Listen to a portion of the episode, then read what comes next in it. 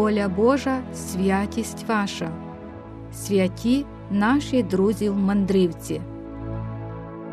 У кожному мученику за віру є частка Духу Христового, часточка Христової долі, бо ж усі вони, як і той богочоловік, обрали тернистий шлях до світла, прирекли себе на терпіння, страждання, на смерть заради спасіння свого народу, заради правди, заради святої істини. Ці звичайні скромні служителі церкви були людьми великої віри, міцного духу, який ніщо не могло зламати. Все життя їхнє було прикладом справжньої вірності Господеві, його церкві та його народові. Яскравим прикладом втілення такого мучеництва в монашому покликанні є життя блаженного священомученика Клементія Шептицького. Отець Клементій Шептицький, який тоді ще мав світське ім'я Казимир, з'явився на світ 17 листопада 1869 року у родинному маєтку в селі Прилбичах Яворівського району на Львівщині. Він був шостим сином у графській сім'ї Івана та Софії Шептицьких, славний рід яких мав дуже давні й глибокі духовні традиції. Освіту майбутній провідник духовенства здобув у найпрестижніших європейських університетах Кракова, Мюнхена та Парижа. У своїх 23 роки він вже був доктором права, до того ж займався родовими маєтками, опікувався хворою матір'ю. У 1900 році був обраний послом до віденського парламенту і кандидатом до Державної ради. Перед ним відкривалася блискуча кар'єра. Однак Казимир віддавна відчував монаше покликання і ставився до цього дуже серйозно. Бажання, яке він пізніше висловився, поставити себе до диспозиції Господа, перемогло, і в 44-літньому віці він стає ченцем, обирає нещодавно відновлений митрополитом Андреєм монастир студійського уставу, приймаючи ім'я святого Клементія Папи Римського. Завершивши богословські студії в Інсбруці 28 серпня 1915 року, приймає таїнство священства. Через три роки отця Клементія призначили настоятелем студецького монастиря у Скнилові, а 1926 року ігуменом Унівського монастиря. Разом із митрополитом він укладає типікон для монахів студійського уставу, активно працює над відновленням традиційного чернецтва згідно з вченням святих отців. Сам провадить строге аскетичне життя, чергує на кухні, носить вугілля, чим викликає справжній шок у львів'ян, граф і відро з вугіллям. У його келії було лише залізне ліжко, шафа, столик і клячник, на якому молився перед розп'яттям. Найкраще характеризує особу ігумена Клементія його молитовна ревність. Під час молитви він був цілковито відданий розмові з Богом. Це було повне покори, молитовне предстояння. Після богослужінь ігумена завжди обступали селяни. Він для кожного знаходив час на розмову, розпитував про господарські справи, давав поради.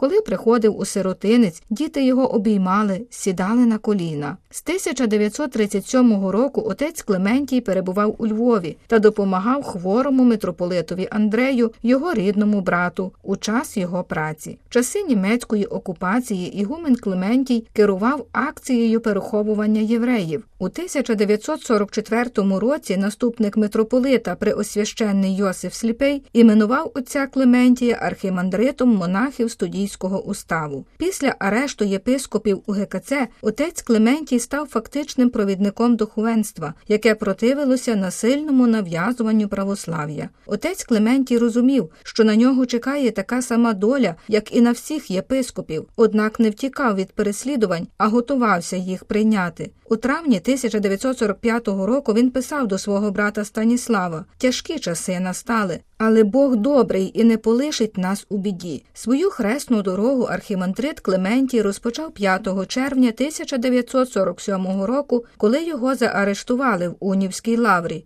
Вже 4 липня його привезли до Києва. Усі труднощі в'ясничного життя, нічні допити, шантаж, залякування, переведення з одного місця на інше, архімандрит переносив як справжній христовий воїн. В'язні, які були разом з отцем у камері, одностайно стверджують, що отець Клементій ніколи не висловлювався погано про слідчих, які його катували. Для мене тюремна камера це монаша келія. Живу так, як жив би в монастирі. Тішуся пишаюся тим, що можу багато молитися, що можу все те переносити та жертвувати себе Господу Богу. Думаю, що ми є останні жертви тепер, та що Господь все скоро перемінить на краще, і то може в короткому часі. Тільки молімося, маймо довір'я до Господа Бога. Не сумніваймося в тому, що нічого не діється без Божої волі, і пречиста Діва Марія та наші святі заступники поможуть нам. Навіть у в'язниці архімандрит провадив аскетично молитовне життя. Одразу після вставання молився і постив. Його співв'язень згадує, що одного дня дня отець Клементій об'явив так звані говіння, просив усіх молитися. Коли закінчилося слідство, я з превеликим жалем розстався з непересічною людиною ангельської доброти і душевної щедрості. А колишній в'язень радянських тюрем Іван Кривуцький так описує першу зустріч з отцем Клементієм у київській в'язниці, високого росту, худорлявий, з довгою білою бородою, трохи сутулий з палицею.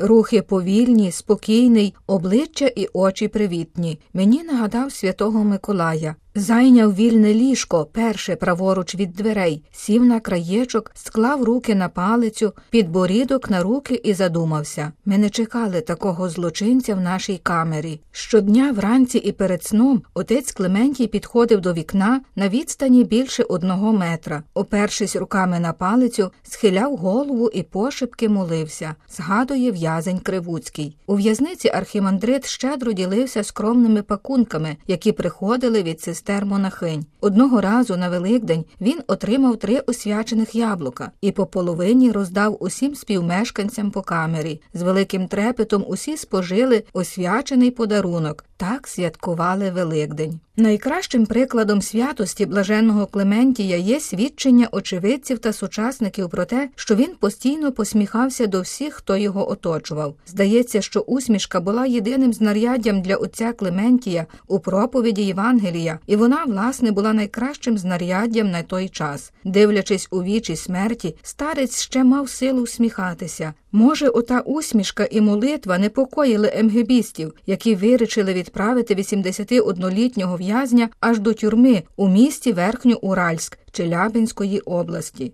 1 травня 1951 року у Владимирській в'язниці добігло кінця земне життя блаженного і сповідника і мученика за Христову віру. Так званий похорон отця Клементія відбувся 3 травня вночі. Тіло просто кинули у заздалегідь приготовану яму і засипали землею, не залишаючи жодних позначок. У 2000 році монахи Унівської лаври привезли з рідної України кам'яний хрест із пам'ятним написом та фотографією блаженного Клементія і поставили його біля в'язничної стіни на місці поховання в'язнів, враховуючи велику святість блаженного, його високу моральність та сповнене чеснот і плодів Святого Духа життя, його іменем було названо перший приватний ліцей духовного спрямування у Львові. Так блажений Клементій продовжує бути духовним провідником і наставником для багатьох людей, які прагнуть пізнати Бога та реалізувати власне духовне покликання і після завершення земного життя оглядати